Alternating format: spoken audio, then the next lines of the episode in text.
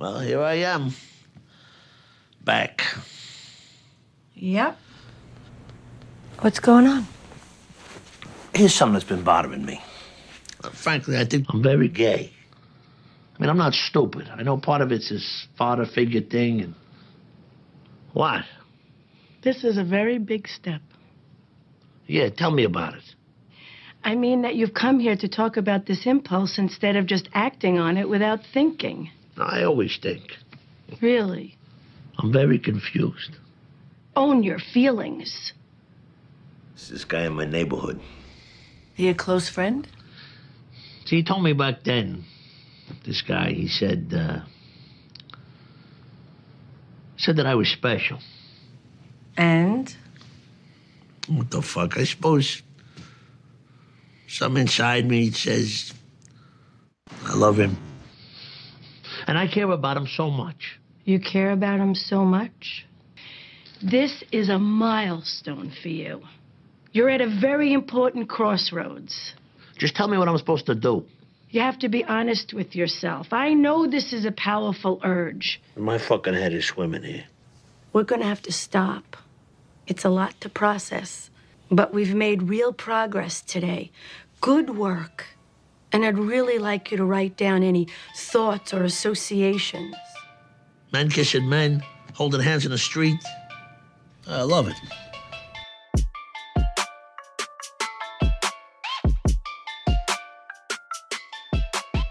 How do we explain why Tony doesn't get anything out of therapy by the end of the show, or, or why these insights that he does have aren't enough to Change his behavior.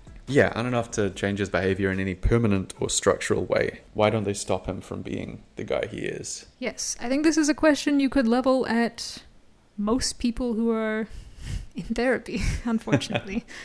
I mean, like, you know, busted, you know, speaking as as one of them, but Yeah, but the, the explanation I, I think can't be that Tony is was broken from the start and he's just born in a way that makes him incapable of living in a way that doesn't hurt nobody, that isn't built on the use of violence against others. And to answer that question, we need to think about uh, what does Tony expect to get out of therapy? What is he trying to do when he's in there day to day? And why is Melfi incapable of overcoming the kind of obstacles that prevent Tony from having any serious breakthrough? Right. Well, a few. T- I mean, maybe you're going to get to this, but a few times she directly asks him, you know, what do you want out of this? And he talks about one, wanting to not have panic attacks anymore. Two, wanting to be in total control and direct Yeah. his anger at the people who deserve it, and to like have full, have like full access to his powers, basically. Right, yeah. At no point does Tony say, "I want to be a better person. I want to stop hurting people." I want to stop cheating on my wife. Yeah, I want to stop ruining my own life. Right. I don't want to kill my nephew. yeah. And he or I want my son to not be, you know, a complete. I, I want to be able to love my son without feeling shame for him. Or, Yeah, I I mean he talks about wanting to save his son, but Mhm. mostly that means how do I make my son not a criminal but also not a pussy? Part of the reason Tony fails to get lasting change, lasting results out of therapy is that there are a lot of lines that reveal what he thinks he's supposed to be getting out of it. Where he says to Melfi, "Isn't this what you're always telling me?" And then he says something that is you That know, she's never said. Yeah. Right. Yeah.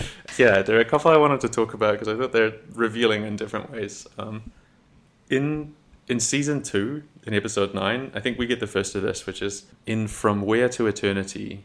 Tony is having some kind of argument with Melfi, and she uh, evinces some kind of moral judgment of how he makes a living. You pick here to make a stand? After all this, this time, telling me that nothing's my fault because of poor parenting. Right.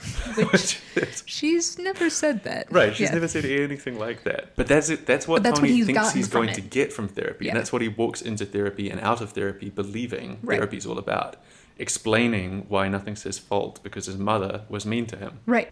And that's what he thinks in Boca when he's talking to Melfi about what she recommends with this guy who's raped Meadows' soccer teammate. Yeah. So maybe you could talk about his unhappy childhood, and, and, and we could have sympathy for the fuck. Which is again revealing of what Tony thinks he's getting. He, he thinks he's getting a story about why he's the real victim. Yeah, he thinks he's getting an existential doctor's note that like Lets him off Lets the him hook for what yeah. he what he is and what he does. yeah. He expects to be told that he's the real victim, and he expects that to be explained through his unhappy childhood. that is often what Tony is seeking in therapy. And it's often what he is given. Yeah, exactly. He Yeah. he, he definitely gets material from Melfi to make that uh, justification of his own actions. Yeah. But there's another later in that season, in episode 12 of season 2, the Knight in White Satin Armor. Mm, great episode. Tony talks about breaking up with Irina, and Melfi asks him, Why are you breaking up with Irina? And he says, Why? What do you mean, why? Isn't that what I'm supposed to do?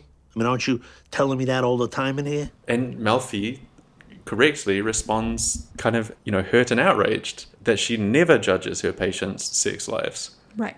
Because you can't do that in therapy. It's just not the point. But Tony is thinking that his therapist is going to give him practical advice about the things that he knows he ought to do. He shouldn't be cheating on his wife. I mean, he does feel intermittent guilt about that. He, Yeah. he knows that it's not something that ultimately makes him happy and that is extremely destructive to the relationships that he cares about most. Yeah. So the therapist's role is the mother's role, saying, No, this isn't what you should do.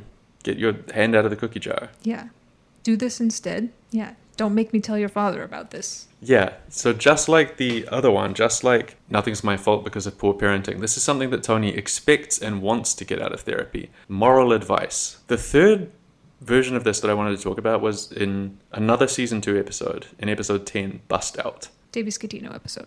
Yeah, where Tony says to Melfi, I mean, I bring all this on myself. I mean, that's what you keep telling me. Uh, this is this is different because here he really does identify something that Melfi has said to him or has said in so many words, and she accepts that this is a fair formulation, and that that does not make Tony happy. He gets quite upset. What upsets him most is her next question. The question is, how do you stop?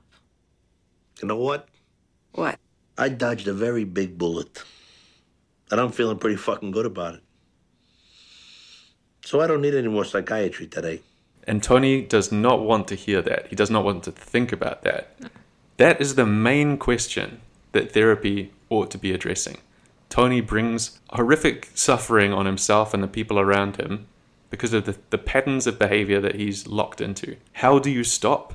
Is what Melfi wants to, to help him uh, figure out. But Tony's response to this is, I dodged a very big bullet today. I'm feeling pretty good. Yeah. meaning my entire life was nearly destroyed by an FBI investigation that I have no power over. yeah. Into a murder I committed. Yeah. so there is the limit of what Tony is willing to achieve in therapy. Right. I mean, that's that's the real bullet that he dodges. Is yeah.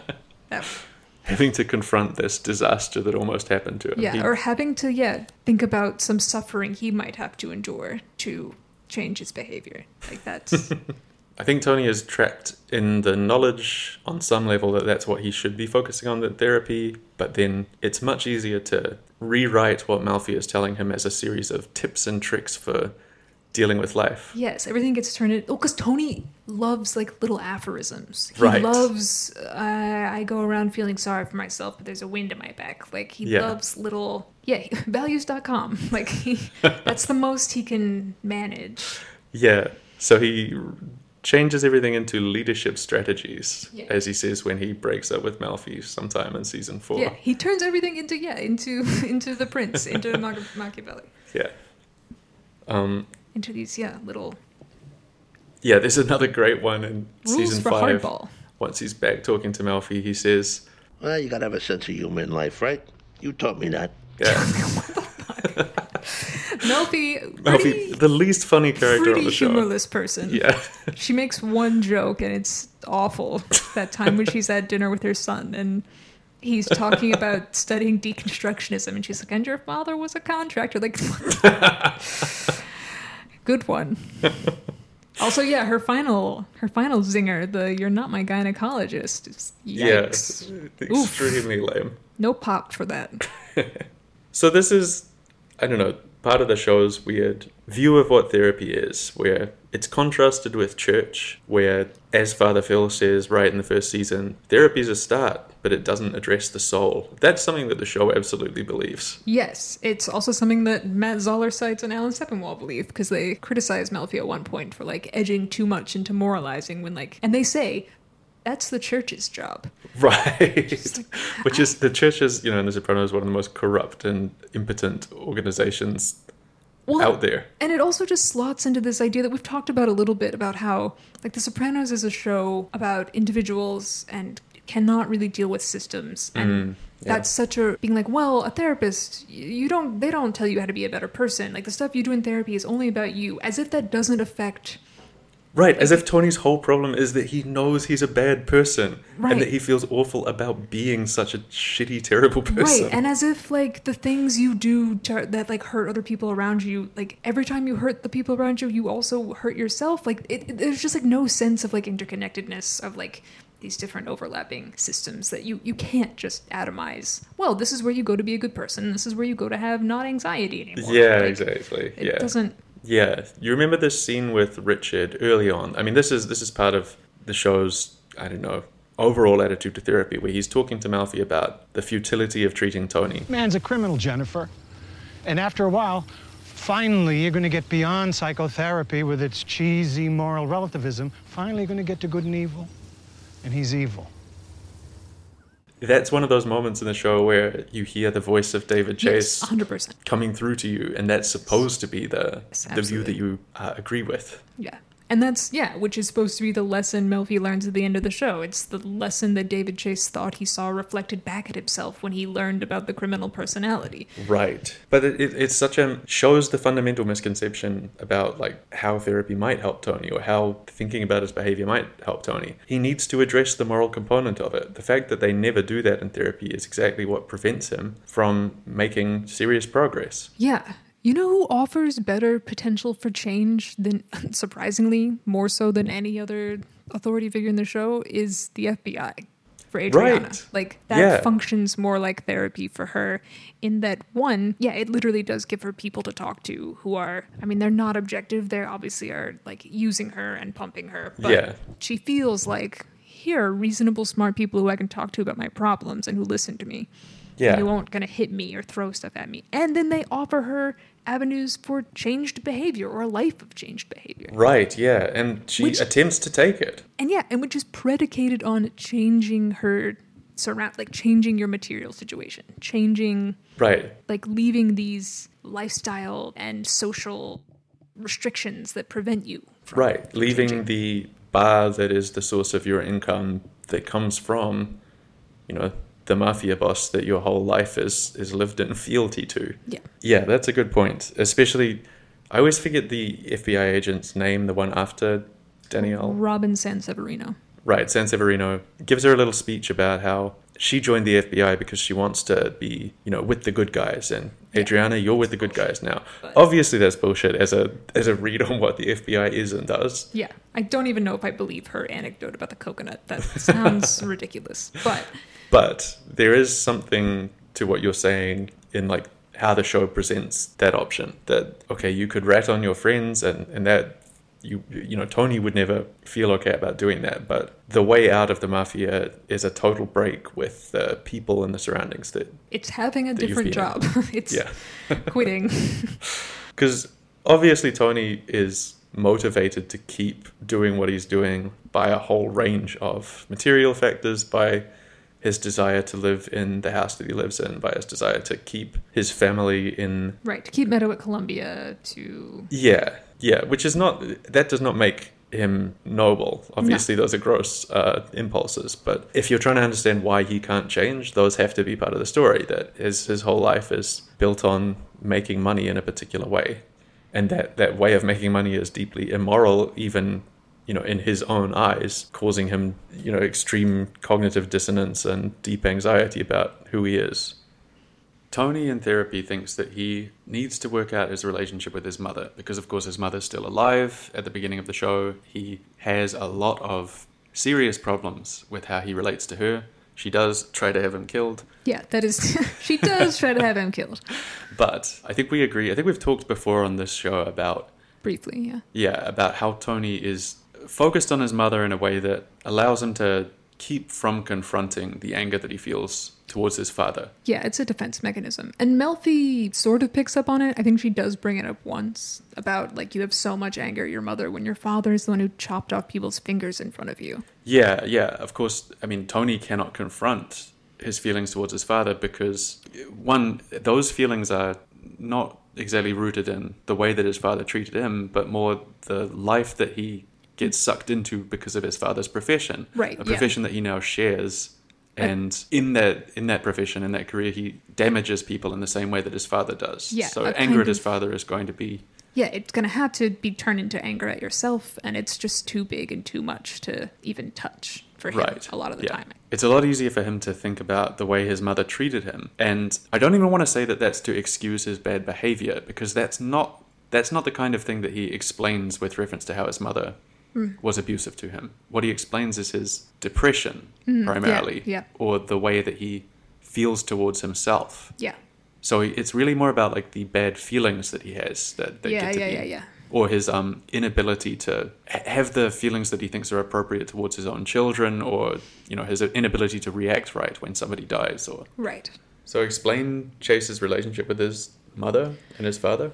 Okay, I'm going to connect a lot of dots here that like maybe maybe you shouldn't be being connected or maybe are stretches, but I've done a little bit of a dive on David Chase's yeah, relationship to his family, and I think the way that plays out on the field of the show is very interesting. David Chase's mother uh, his in his words, she was she was a nervous woman who dominated any situation she was in by being so needy and always on the verge of hysteria you walked on eggshells. His wife has described his mother, her mother-in-law, as a quote lunatic, passive-aggressive drama queen given to every sort of eccentricity. That's not a quote from either of them. It's a quote from an interview, but so yeah, so and Livia was Explicitly Ex- modeled on his mother, right? Yes, explicitly. The some of her little ticks actually are uh, his mother would not drive if they were predicting rain. Um, yeah, and more broadly, he has said, and this is a quote that The Sopranos is based on members of my family. It's about as personal as you can get.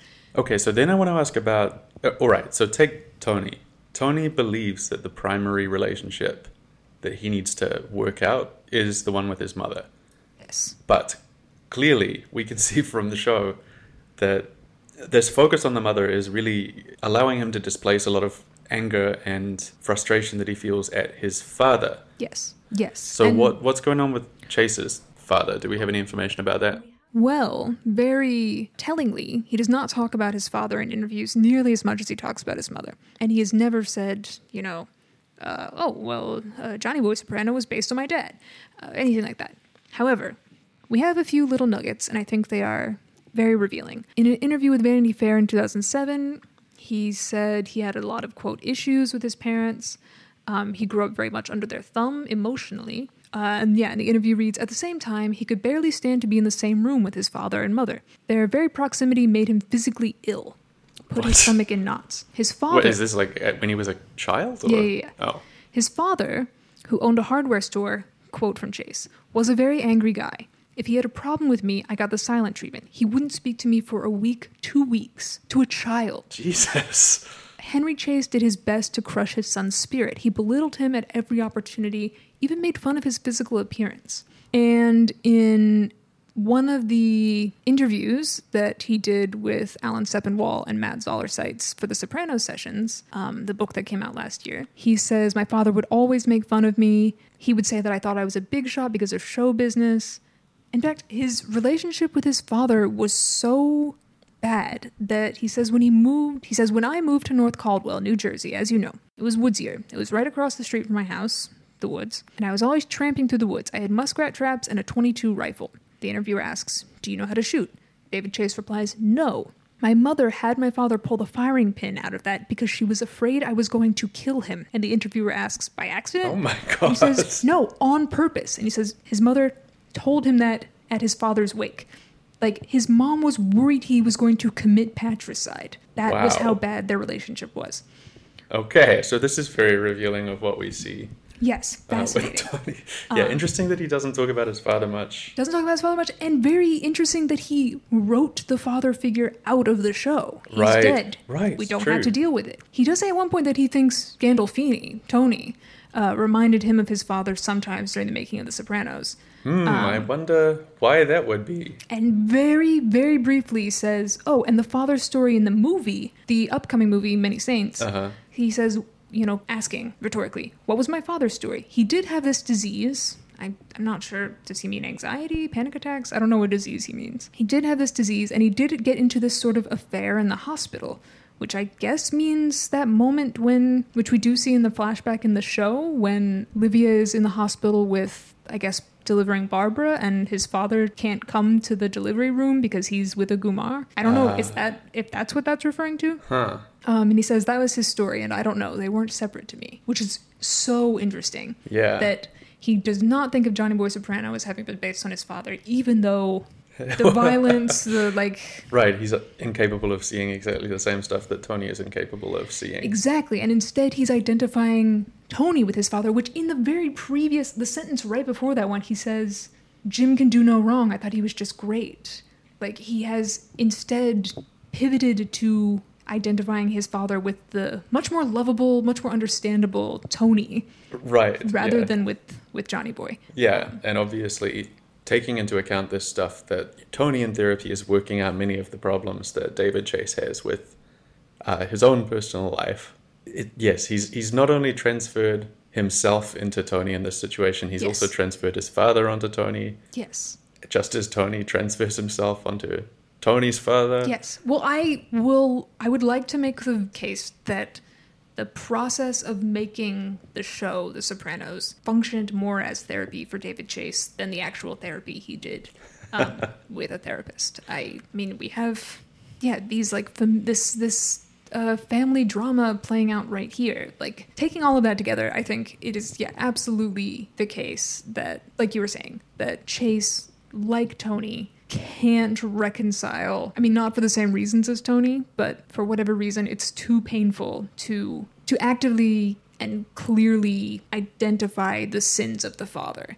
And instead, all anger and resentment and storytelling is displaced onto the mother. Right, who is just as much of a victim of the father as the children are. Yes, and David Chase says, uh, I can find the quote here somewhere, but he does say he thinks his mother was a victim of abuse, maybe as a child, but a degree of sympathy for that sort of psychological wounds causing how she is in the present, like, is never, we never get that. We never get that for Livia.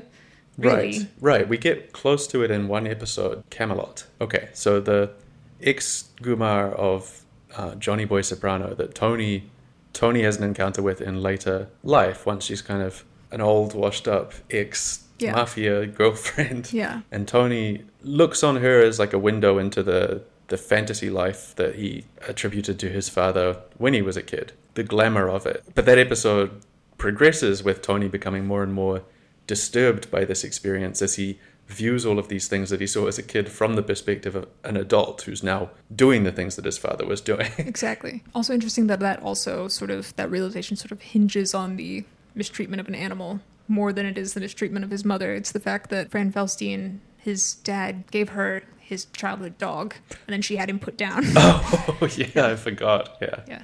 Yeah, good call.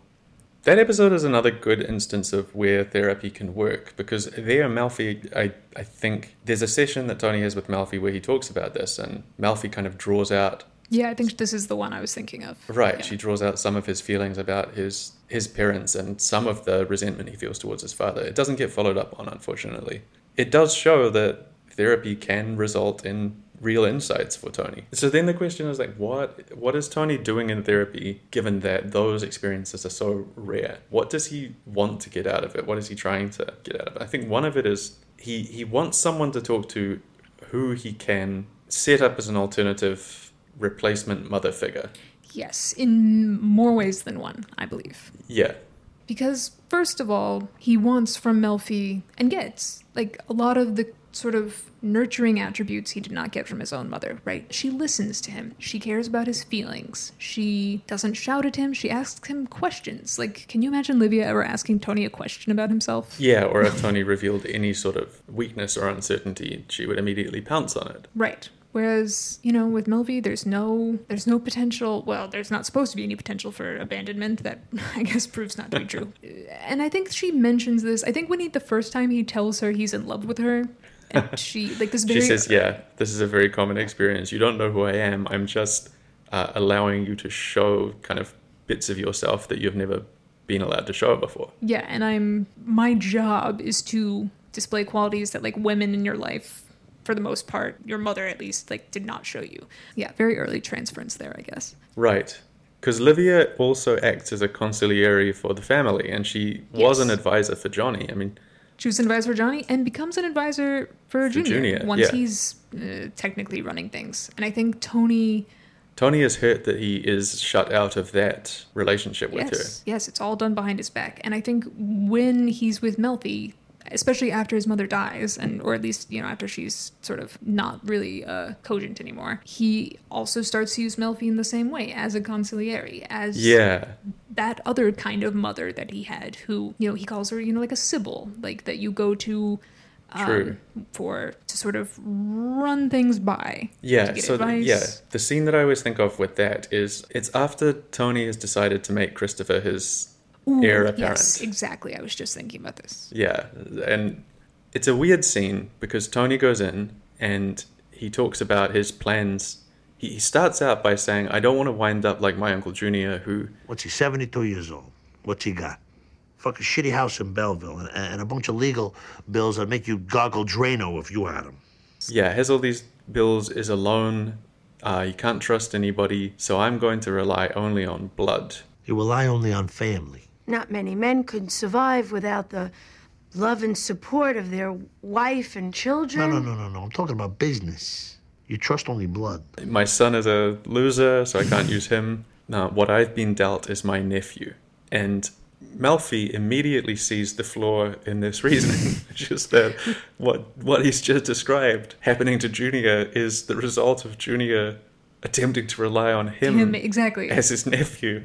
Didn't your uncle do that with you? You you said his life is like a desert. and that unfortunately, like Italian blood magic is not real. Right. has nothing to do. Like it's not going to help you that you're related. yeah, yeah. So this idea that Tony can rely on Christopher in a way that um, gets him out of the, the walls that are closing in on him through the whole series, this FBI investigation that drags on and on. Um, Melfi sees this doesn't make sense. And she also asks him, Anthony, why are you telling me this? and Tony says, I don't know. Guess uh, I trust you a little. There you go. Yeah, which is that's an interesting line because what does it matter if he trusts her? First of all, it's not true. He's not going to tell her lots of stuff. There's lots of things that he would never discuss with her. Right. Partly because he doesn't want her to see him Yeah, yeah. He doesn't want her judgment. Right, but also because there's there's many aspects of his business that she would be required to report him to the police for. So why does he say because I trust you? I think the only explanation can be he trusts her intuition. He mm-hmm, trusts her mm-hmm, insight Exactly. into the situation. Like a Sybil. Or like his conception of what a Sybil is. Exactly. and he knows on some level, on some unconscious level, that this plan with Christopher is doomed. And he wants. He wants, yeah, he wants her to explain to him why yeah. in a yeah. way he can understand and accept. And that he could then pitch back to Christopher when he had to. Like Yeah, exactly. Of course, he, he's not going to accept her answer because he, he doesn't want to hear that he doesn't have options, Options, that he is that in there's a only very bad situation. the big nothing left. yeah. but I think that the only way to explain his That's behavior and his of the words there. The only way to explain his behavior and his words there is to think that what Tony's looking for is Melfi to shake him and say, This is a really dumb idea. Yeah, don't do this. Which is what if Livia, you know, if she weren't, if she were still alive and if she weren't like a ninety-year-old bat or whatever, like That's the advice that she would that's have the given. advice she would give him. I mean, in different words and like much more coded language, but yes, she would do the exact same thing. Yeah. 'Cause Although she did like Christopher, he She likes Christopher. he yeah. hung up a screen door for her once or whatever, so Yeah. he gets to live. But yeah, I don't think. So that's another way in which Melfi becomes Tony's surrogate mother. Yeah, and this is, I mean, more broadly, I mean, it's She's the bus that he's trying to, to get climb on, back get it off. Yeah. Yeah. Uh, but more, I mean, it's been a long time since I've read any Freud, but I did a semester and a half at Seton Hall, and I understand therapy as a concept. So yeah, this like sort of fits into the sort of smudgy Freudian Oedipal framework that the show kind of Right, yeah, like the Freud that you'd understand from reading Wikipedia. Yes, exactly.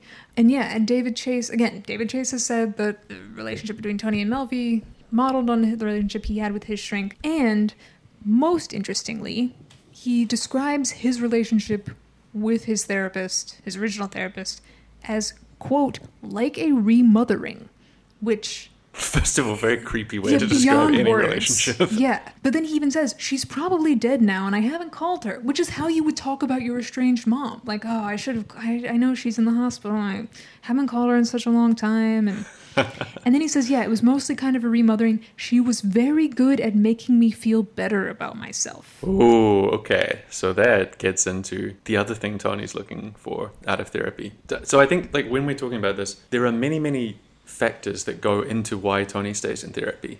One of those factors is that it is a genuinely useful process for him Yeah. in, in some ways that speak directly to his own life. Like, he does get some insights into how to handle relationships in his life. He does get better at understanding his children. Yes, and David Chase has said that therapy, the only good thing Tony got out of it is he thinks it made him a better parent. I maybe. Maybe. I, I think uh, that moments. he's capable of sympathizing with Meadow and AJ in ways that he isn't at the beginning of the show. At the very least, he is able to like understand AJ's panic attacks in a way that his father never could understand his own. Yeah. Um, Instead of seeing AJ as a weak failure in those moments, he sees him as how are we going to save the most pitiable Yeah. elements of himself. So uh, that's one thing. And and I think Tony is also attracted to the idea that there's a, a way out for him, that he can be saved, and that Melfi can help him to become a person who's more acceptable to himself. Yes, and he also says, I think he says it's an oasis in my week. I mean, his relationship with Melfi. Right, it's one of the only genuine relationships that he has. She's also one of the few, you know, intelligent people in his life. Yes. well, yeah, I think Carm, Calm, calm is, kind smart. has a brain, and but, but she's she's really the only It's other person apart from Melfi that Tony could Johnny have. a- Sack is. Maybe, yeah. Johnny Sack is you know on Tony's level, but What are you going to talk to him about? exactly, it's not like he's going to have a conversation about the things that Yeah. really matter to to He Tony. tries to talk to Hesh about his feel about his dreams. Yeah, right. Because Hesh is Jewish, he assumes he'll be a good therapist. Yeah, that's right. When Does not Melfi breaks things off with him, Yeah, at the beginning. hangs out with Hesh instead. Does not work. So Yeah. yeah. he does not have anyone. He doesn't have anyone to talk to. He is like like most contemporary adults. He doesn't have any real friends. Yeah. So that's that's part of what he's in there for. And what I mean by all this is that like there's a lot of different reasons that Tony is in therapy and some of those reasons I think support a case that therapy could have changed Tony given some alterations in his external circumstances. All this just to speak against the case that Tony is irrevocably and irreparably criminal and cannot be led out of the life that he's living or the, the way that he treats people. Well, I mean, all Italians are irrevocably criminal. But but he doesn't make those changes. He doesn't get that result out of therapy. Uh, and why not? One one explanation is that another reason Tony is in therapy is to have absolution or have a weekly confessional where right. The things that are causing problems in his life he can talk about and be forgiven for. Right. By his new mommy, who can offer you advice and make you feel better and tell you it's okay, and who but who can't do anything to really punish you. That's dad's job. Yeah, yeah, good point. There's not really any actual power Melfi has over Tony. Yeah. it's a very safe place to to do this. And and it's worth noting that like I don't think Melfi does forgive what he does. No, she never does. It makes her very uncomfortable. Yeah, but Tony definitely gets out of therapy a sense that actually he's a, a good guy at heart and Yeah. that the things that he's doing don't really reflect on who he is inside. No, there's two Tonys. Right. I think there's also something um, to be said. I'm not 100% sure what it is, but about how, yeah, Tony's relationship with therapy is not a result of his criminal personality or his sociopathy, but is a way that therapy functions for a lot of people. It's it's really hard to not have therapy sort of function this way, and it, and David Chase is obviously aware of that. Chase talks in the Sopranos sessions about this a little bit. He says that Tony was, by the time you get to Employee of the Month, Tony was, quote, hooked on it, uh, hooked on therapy, like so many people, he says. Matt Zoller says, I think, points out, like, oh, you have a lot of characters on the show who go to therapy, who have, um, who speak the language of self help, and Chase responds, that stuff, meaning the language of therapy, is all around. That's why. It's all over the place. Like Christopher's, I gotta be a better friend to myself, which, that's perfect. um, um, but he says it's always self justifying. He says, When have you ever heard of a therapist yell at a client and say, What are you doing? That's terrible. You shouldn't do that? When have you ever heard them go that far? I think to therapists, the parents are automatically at fault, which they are, he adds. Everything results from parents' mistakes, but they can't help it most of the time. Kind of a muddied. Yeah, I know Yeah. that's a great Yeah, quote yeah. because it, it it reveals the complete incoherence of like this view of human behavior and this view of what therapy is for. Like, yes, all the premises of therapy are true. Actually, bad behavior does come from what your parents do, but therapists are too soft. They're blaming And you- everything on the parents. and you're a piece of shit. Yeah. and um, you know you're not you're not at fault for the way that you behave your parents are but your therapist should yell at you about the way that you behave Yeah, and make you feel bad about it Yeah, here's the last thing he says in that interview. Uh, session three, if you want to look it up in the book. He says, I guess it's just that, you know? Why is the world still a fucked up place? It's generation after generation after generation after generation. That's it, the end. Like, with no hope for change, which is why it's so baffling that he says The Sopranos is a show about hope. Like, yeah complete on, bullshit give the, me the most cynical Yeah. and bleak Yeah. show that there is yeah. Yeah, he does not see a way out. And again, he talks about his own experience of therapy in the past tense. I, if I had to guess, I would say he's probably pretty proud of himself for quitting, for not being hooked on therapy. right Yeah. right okay that leads into the kind of last thing i wanted to talk about um, today which is All due respect to based god David Chase, I'm not trying to shit on him, but he is he is a guy. That's all. Just a regular guy. made an extremely good show Yes. a show that is often better than uh, he realizes Yes. So let's loop back to where we started, which is the ending of the show. The final therapy scenes after Melfi decides that Tony is a sociopath who can't be helped, that everything that they've done together is just helping him to justify his bad behavior. Uh, from what we've discussed, it's clear that there's something to that. She's not totally wrong to see her impact on Tony's life as, as one that has helped him sustain his evil. Yeah, no, I mean that's that's that's what makes it so vexing is that uh, is that that final scene with Melfi and Tony in the Blue Comet is very frustrating. And it's frustrating watching her have this kind of in bad faith pseudo realization about him. Like, it, there is truth there to what you're saying and to what she says about what Tony is and is not getting out of therapy. Yeah, there's truth to how therapy has functioned for Tony, but the way that Melfi understands that truth is that all the fault rests with Tony. That she Yeah. has done her best, and that because of the crime bone in his head, he is incapable of taking on board her brilliant therapeutic insights. there is a sense in which Tony did not try very hard at Yeah. therapy. Like he never once thinks about the things she says once he leaves the room. Like he's not going home and like doing work on his own, thinking like or like trying uh, outside of applying the the Leadership lessons of Sun. Tzu. Yeah, yeah, Yeah. yeah. But he's not like you know doing any work outside of like it doesn't therapy doesn't work that way. If you just pop in once a week and do like plot updates on what's happened in your life that week. Right, shoot the shit, as Tony says. Yeah. Which is, again, really, you know, it's not because he's evil. It's a really easy trap to fall into. Right. But um, the final scene, I, I think it is written in such a way that there is a, a meaning that the writer is attempting to convey. And this is one of the therapy scenes written by Chase. Mm. I should also say the scene where Tony discusses his plans with Christopher is written by Chase. But the final therapy scene in the Blue Comet, there's clearly something that Chase wants to get out of it. He has Tony say specific things that map onto some of the stuff that we have seen as Melfi reads the criminal personality, and some stuff that comes from that book, but that is not like directly assessed in the show. Some of the ways that Tony responds to, like, for instance, being caught stealing the thing from the magazine, his whole demeanor changes in a way that Yeah, it's kind of an odd change, actually. It's not what you'd expect. yeah, he goes from sincerity to being like, You saw that, huh? Well, people tear shit out of your magazines all the time. They're a mess. But try to read them. Huh, all right, I Guess guess, we're in on the caught me. secret together. Yeah. um, and then he has. I think this is a really. I think this is one of the few bad lines in the show, where the last thing Tony says to Doctor Melfi is, "Frankly, I think that what you're doing as a doctor, that is kicking him out, refusing to treat him, is immoral." Immoral. Yeah. and it's it's delivered in kind of a heavy-handed way and it's clearly supposed to be like ha, this is the final proof that Tony is a complete hypocrite. Who, Yes. Oh, the irony. yeah, exactly.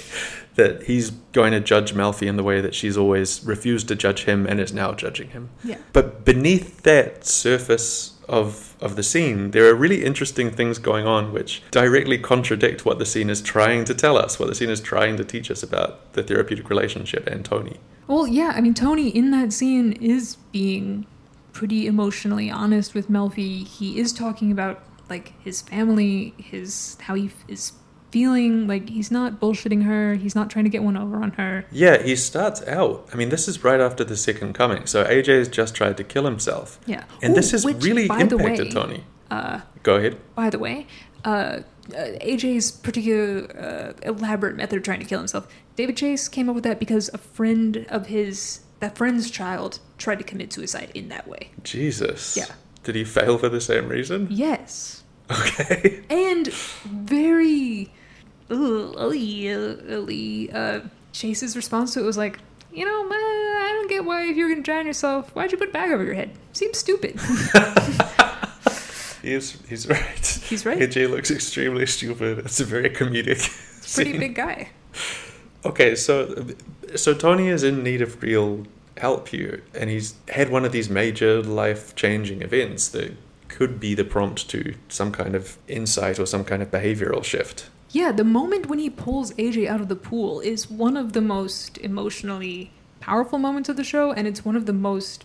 It's the most vulnerable we ever see Tony, and the most Yeah. like free with his feelings. Yeah. Tony can kind of sense that something's off about Melfi, and he's a little nervous. He starts out by asking, you know, how much do you make in a year? So what do you clear a year around here? I, I don't mean to pry, uh, you know, just round numbers. That's classic Tony trying to throw his interlocutor off, trying Yeah. to put her off balance so that he can Trying to establish regain- dominance, yeah. Yeah, but it goes into something that really is on his mind, which is that Meadow has decided she's not going to become a doctor, not going to become a pediatrician like Tony wanted. At this point in the show, Meadow's life is clearly going in the direction of further involvement with the mafia. Yeah. She's dating Patsy Parisi's son, Yeah. The gravity well was too much. yeah, and she's going to be a lawyer instead of a doctor. And this really makes Tony sad. You know, it's just a nice thing to be. Helping sick babies. It's just, you know, Dr. Soprano. Sounds nice.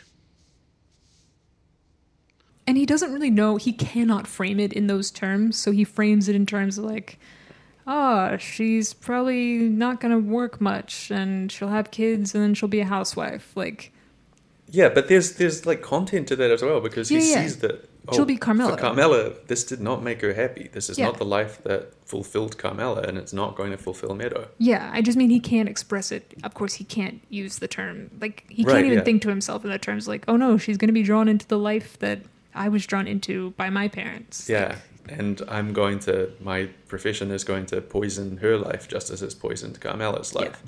Yeah, which is why he needs to talk about it in therapy so that Melfi can help him. Melfi can pull it out of him. Yeah. yeah. But Melfi doesn't. She's not attentive to any of this. No, misreads everything he says. Yeah. So Tony says, you know, he's disappointed. Dr. Soprano sounds nice. And also, it's just a nice thing to be. And he says specifically, I think this is, you know, Chase alluding to the criminal personality. Melfi's hmm. just read this line where it says, the criminal's sentimentality reveals itself in compassion for babies and pets. And Tony says, oh, it'd be nice for Meadow to be a doctor, helping little babies. Little babies, yeah. And so that just rings the alarm bells in Melfi's head, and she thinks this is sentimentality that proves Tony is a criminal. Yes. But why? Anyone who is sentimental for babies, criminal. You're only not a criminal if you hate babies. Yeah. So she misses completely that um, Tony's not thinking about Meadow treating sick babies. He's thinking about Meadow doing something good in the world instead of doing something destructive in the world. Yeah, instead of having garbage be her bread and butter. Yeah, and he, he says she's interested in civil rights, but hopefully she gets hired by a big firm. Hopefully she goes into white collar crime. Okay. He does not want her to be working with mafia guys like himself. No. He wants her to be doing something that's not with the Muslims or the blacks, Right. but also that's not with the Italians. He wants he wants her doing some kind of, you know, Something commercial waspy. law. Yeah. Melfi also misses other aspects of this. Like, she says, that bothers you? And Tony responds, My mother, too. Much more than me. So Tony is really thinking about this in, in like Yeah. broader terms than just what Meadow being a lawyer instead of a doctor means for his kind of self image. Right. True. Yeah. And Carm has lots of reasons to be worried about Meadow getting married to a mafia guy's son who's, you know, becoming a mafia guy himself. Yeah. She's seeing her daughter go down the same path that she did. She went down. Yeah. So there are all of these ways that Melfi could talk about, I don't know, some of the things that really, really do upset Tony and turn this into a way to get at the genuine problem in his life, which is his job. Yeah. Why don't you give it all up? Yeah. But instead, she says, And the daughter, like all females, ultimately somehow disappoints. and Tony says, I didn't say that, but he's right. He didn't say didn't that. he really it. didn't. Now, like, let's. we would never say Tony is not a violent misogynist. All of the men on the show are, but in this particular instance, it really seems like that is not what he's talking about yeah, exactly. I mean, this is what makes it such a great scene, even as it's kind of a badly written scene. Is Yeah. that there's all of By this accident, yeah. yeah there's these it brings out the different features of tony his worst features and also his positive features in a way that we have not seen much of since about the end of season four i mean Yeah, tony has yeah. been a fucking Just a awful human being yeah, since just an since then just a soulless golem yes, exactly, just like they uh, predicted in season one. yeah yeah what the scene shows is the inadequacy of this theory that Chase pins the ending on. This theory that criminals are criminals, normal people are normal people, and there's no sense in trying to explain why some people hurt other people. Or though that's just a fruitless endeavor. Like that's just not going to get you anywhere. Yeah, at the end of the day, you've got to get past the cheesy moral relativism, Yeah. get down to good and evil, and Tony is evil. Yeah. And that's the end of the story. Yeah. All you can do is tell him that he's evil over and over again until he believes it, and then maybe he'll be better. yeah, well, that's that's one of the differences between. So, in our interview with Samenow, we talk a little bit about this.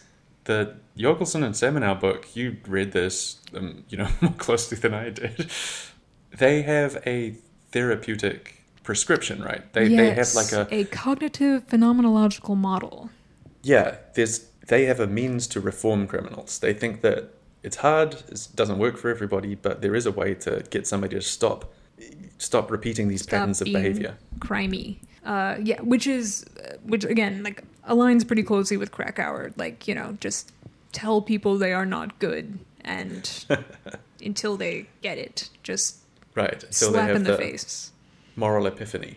Yeah, and then they have a complete break with their previous life modes and can start to change. But it's Yeah. based on yeah changing your thought patterns. Anyway, I don't. I haven't read that. That's like a second volume, which I have not read. So Uh, well, I read a bit of that, so that's what it says. But that that reform aspect, that therapeutic aspect, is totally missing from the representation of the book that we get in the show. Yeah. we only get the description of the criminal as you know inherently criminal and unreformable. yes, and over and over, people just say, you know, you know, you can't treat sociopaths. I mean, that's the lesson of the whole dinner party that Melfi is humiliated at, is that you cannot treat them. Which so when when I mean, I mean, listen- Melfi does offer to hand him off to someone else. Yeah, but clearly not because she thinks it will actually help. Yeah, she just wants to not have to deal with it anymore.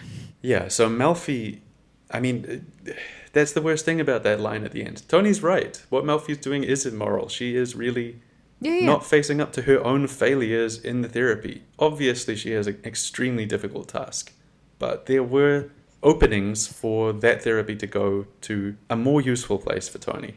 And they did have a relationship where, I don't know, she could get through to him sometimes. So the idea that after those seven years, she can simply dismiss the possibility of Tony changing strikes me as a unsatisfying way to wrap up her character. Yeah, very unsatisfying. And yeah, I mean, it's certainly an unprofessional way to wrap up, uh, to sever the therapeutic alliance. Yeah. And it, it what you said before about Chase saying this is a show about hope. That's one of the most hopeless scenes Right. in the show. Yeah.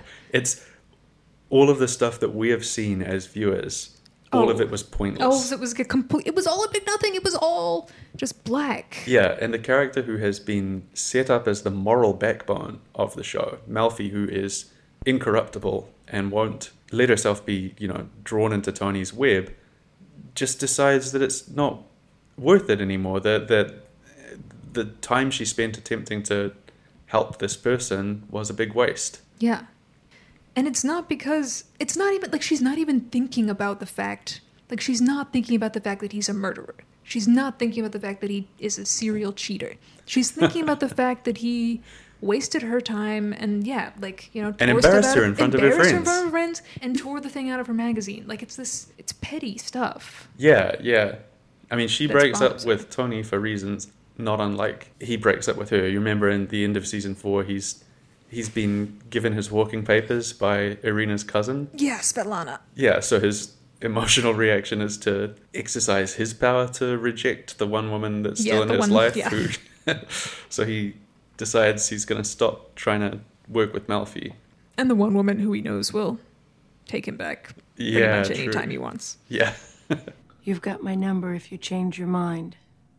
So it's customary? I mean, you shake hands. Well, how about a diamond pin? But yeah, Melfi ends up doing a very Tony-like thing in the the last Yes, ep- agreed. couple of She's- episodes. she's talking yeah in a, a little inappropriately her tone is a little too aggressive for the space they're in it's yeah it's very tony like Yeah. So th- in our interview with Samenow, we talk a little bit about this, about what the vision for society is if the thesis about crime is that it is innate, that it is not the product of environmental factors or family environment or um, things that happen to you in childhood or even economics. abuse yeah anything Yeah, and I really enjoyed talking to him. I thought it was a really, really interesting insight into a very influential theory of, of crime. yes and it was very very illum- like again chase found this account very compelling. It had a huge impact on how he decided to wrap up the show so it's very illuminating from that perspective. Yeah, but but when we came to that question of, okay, is crime always going to be with us if there is no way to alter the formation of so called criminal personalities, then what is the vision of the future? What is the vision of a society that gets beyond Tony's and gets beyond the social relations that he participates in and that I think you and I would agree produce someone like him? yeah and there really wasn't one Right. Yeah, and I, I appreciated the kind of honesty, Honesty, in that yeah. answer that on this vision, this is what we're stuck with. Exactly. Crime is with us. Society is not going to change in any uh, major ways that alter human behavior to make a better world for us. Yes, that make less of a, in his words, a criminogenic environment. Yeah. I don't yeah. want to like. He's not here to defend himself, so I don't want to like Yeah, yeah. I just wanted to hard. use yeah, this as yeah, a. yeah. So have a listen to the interview and see what you think. But one of the things that I got out of talking to him was that the strength of communism is the the moral Oh, I'm vision sure he'll love that. that there's a vision of the future in which the social ills that surround us today are no longer there. I mean, their vision may be incorrect. I'm not a sociologist. I'm not a psychologist, so I can't um, promise that uh, after the revolution, crime will alter in any be really significant nice. way. Yeah. But I also have no idea what the call to a liberal view of the world is supposed to be, given that it, it promises the same thing repeated into eternity. Yeah, yeah, yeah. Just always the same, but worse. Yeah. which is how we ended up, which is why we are where we are right now. Year two of COVID, uh, Joe Biden in office. That's Yeah. that fits it all. Just slots right in. Yeah, and I think that that vision, that promise, is very convincing in an economic boom, um, or in a time when people feel like the world around them is getting Yes, steadily better and more livable. Yeah. I have no idea who it will convince today, as the fires, you know, burn across California No. and the waters rise, and yeah, we enter year two, year three of COVID. It's been almost. It's been as of November. It will have been two years not since it started affecting America directly, but So this is this is not to say that the communist vision is correct about what will happen to society. It's just that um, that gave me some hope about the efficacy of the project. right, something it can offer. Just to wrap up, I wanted to come back to David Chase's uh, experience with therapy and his relationship with his parents and how that informed his therapy and how that then informed the show. So, in interviews in the mid 2000s, early 2000s, right after the show ended or while it was still going on, like while the final season was being filmed, that's when you mostly get all this stuff about how horrible his mother was. That Vanity Fair article, with, which has a lot of gems, is from 2007 in an article he or sorry in an interview he did in 2018 uh, for the guardian he by this point has backpedaled quite a bit on his thoughts on his family Like thinking, not making the claim that the show is personal anymore. no no no still makes the claim that the show is personal but says looking back this is a quote Looking back, he thinks he went overboard in characterizing his childhood as bad. In fact, it was largely happy, a childhood in which he was, quote, free to roam and do what I wanted, break windows. His father was a owned a hardware store, and his mother, although difficult, didn't interfere in his life too much at that stage. So now, Oh, that's very interesting. yeah, 10 years or so after the end of the show, he has sort of, yeah, is saying, well, I didn't really mean all that. Or I did, but I was being a drama queen. Like, actually, it was fine. Even though he, like, verb this, I mean, we have the words, like, the things you said happened. That sounds, that does not sound happy. Right. So it. Yeah, I had a happy childhood. My mother was worried that I was going to murder my father with a Yeah. gun. My dad would not talk to me for two weeks when I was a kid. Sorry for laughing at your childhood, David Chase. yeah, sorry, it sounds Sounds miserable. sounds awful. We like the show, by the way. yeah, I, it's pretty good. We know you're listening. But yeah, so he has sort of, I think, I think there is a possibility, and I can make up a just so story about this, which I will do, that in the process of making the show, in, you know, working out his, some of his family dramas on screen, whether he was 100% conscious of doing that all at all times or not, it seems like he exorcised a lot of those demons about his own past in the making of the show. Right, or at least I don't know about exercise. No, quieted them in the same way that Tony Digested. manages to quiet exactly, them. Exactly, exactly. Just like by talking about it enough and by thinking about it enough and getting it out there enough, it becomes boring to you and no longer Yeah. becomes this. It's not fun anymore. Like it no longer becomes this big part of your. And also, again, I mean, he's much older now, so it's your identity. That part of your life, for, uh, at Right, this it's farther away. takes up a much smaller portion of how you think of yourself. And now you've got all these successes under your belt. Right. So, yeah, it seems like he did some kind of therapy on himself. I won't I won't speak to how effective that was or how good of an idea that was, but it's very interesting to me that he now looks back and says, "Yeah, that was I, I didn't that was stupid. I was happy." That's Very really interesting. interesting. But so yeah, that's where he is. That's that's where he is now. He does say he does in the Soprano sessions. That was also 2018. I mean, he does some of the anecdotes are in there, but just thought that was interesting. Yeah, definitely. Okay, I think that's a good place to wrap things up. Do check out the Samenow interview that we'll post alongside this episode. Yeah, he was a great guest. Yes, he Um, was very game, and we emailed him completely not expecting anything back. So it was very game of him. Yeah, I think it's fair to say that we have, you know, extremely opposed political views. His work was like a very important part of the Reagan administration, and Yes, he has gone on to do a lot of work with prisons. Um, he doesn't like the word rehabilitation, but habilitation programs, video courses for prisoners to learn how to be better people. right. And you, know, I have had some involvement with prison education. I have different views about what people in prisons uh, would benefit from. Yes, but it was a it was a really interesting conversation and it was i think in terms of understanding the show and understanding one of the central theories of criminal behavior in american life and in american jurisprudence and in american policy making uh, it was it was to me very fascinating yes, very informative. Um, worth a listen, certainly.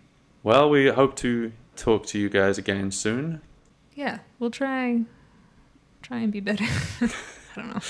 yeah Should've i think said- it's clear that this is going to be an occasional show not a weekly show Yeah, unless you know, Unless somebody wants Anyone to like, out there wants to be our pay us. our angles, be our patron to allow us to just podcast full time. We'll take it.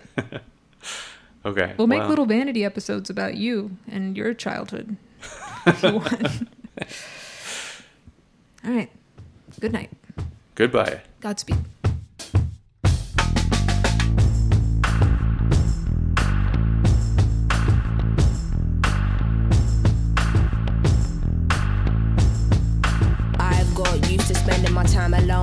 When I'm coming home. My system on overload. My money is on the phone, adjusting to different zones. It's harder to be composed. Drama with my nigga, and he ain't striking the proper tone. I say, Who you think you are? Hung up, picked up the keys, then drove to the bar. Had a couple drinks, forgot where I parked. Ended on the bench, gazing at stars, envisioning what life would be if I had lived out on Mars. Never a chance. Afraid of the dark, afraid of the past, afraid of the answers to questions I never ask.